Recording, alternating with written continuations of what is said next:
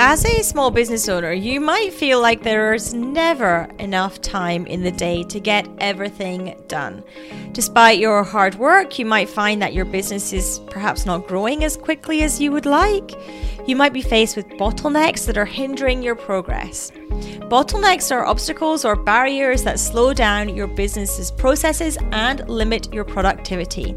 And in today's episode, we're going to discuss how to identify bottlenecks in your business and how to eliminate them to increase your profitability and growth.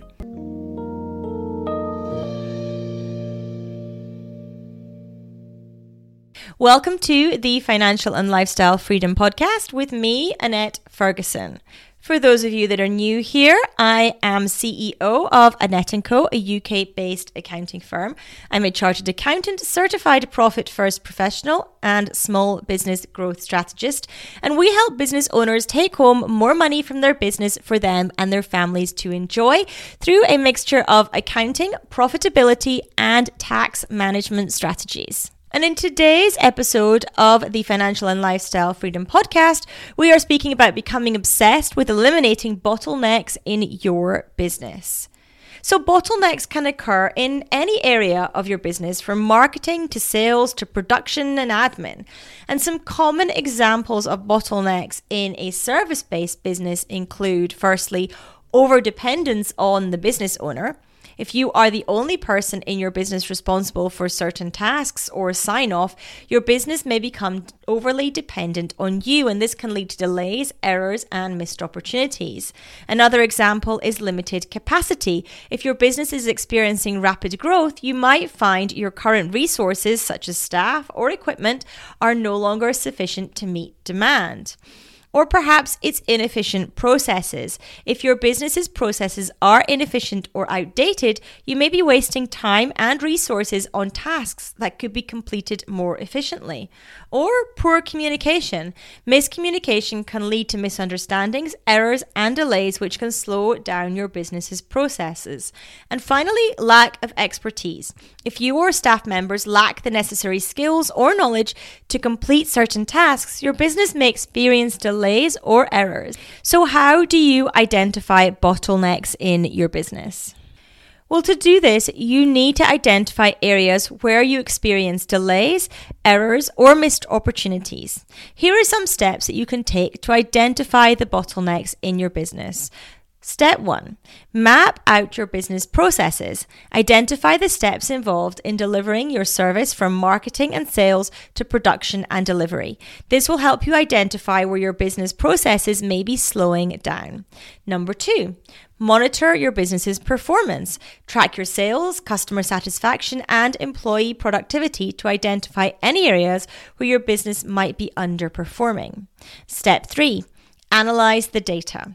Use data analysis tools to identify patterns and trends in your business's performance. This will help you identify where your business processes might be slowing down. And number four, ask for feedback. Ask your customers and employees for feedback on your business processes. They may be able to identify areas where your business could improve. So, once you've identified the bottlenecks in your business, we need to take action to eliminate them. And here are some steps you can take in order to eliminate those bottlenecks. First of all, delegation of tasks. If you are over dependent on yourself, delegating tasks to other employees or outsourcing to contractors will free up your time and allow you to focus on other areas of your business. Of course, in order to do this, you need to make sure that you have a financial forecast, a profit plan in place so that you can work out if you can afford to take on other people to delegate tasks to. And number two, Increase capacity. If you're experiencing rapid growth, you may want to consider hiring more staff or investing in equipment to increase your capacity. This will enable you to meet demands of your service, but again, you need to have a financial forecast or profit plan in place to understand if you are able to afford to hire more staff to increase your capacity. And number three, streamlining processes, identifying inefficient processes and redesigning them to be more efficient. This may involve automating tasks, using technology to improve communications, or redesigning workflows. Number four, investing in training. If you or your staff members lack the necessary skills or knowledge to complete certain tasks, investing in training to improve their expertise may be necessary.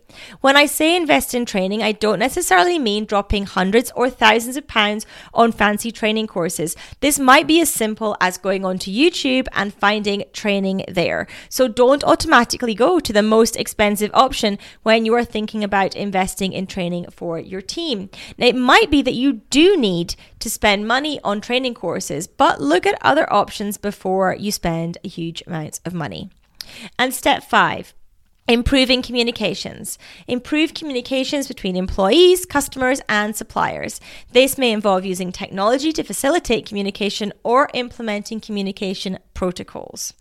And finally, Set goals and measure progress. Setting goals for your business and tracking your progress towards achieving them will help you identify areas where your business is underperforming. So, there we have it. That is how to identify the bottlenecks in your business and eliminate them. Remember, it's always important to look at yourself first and establish whether, in fact, you are the bottleneck for your business.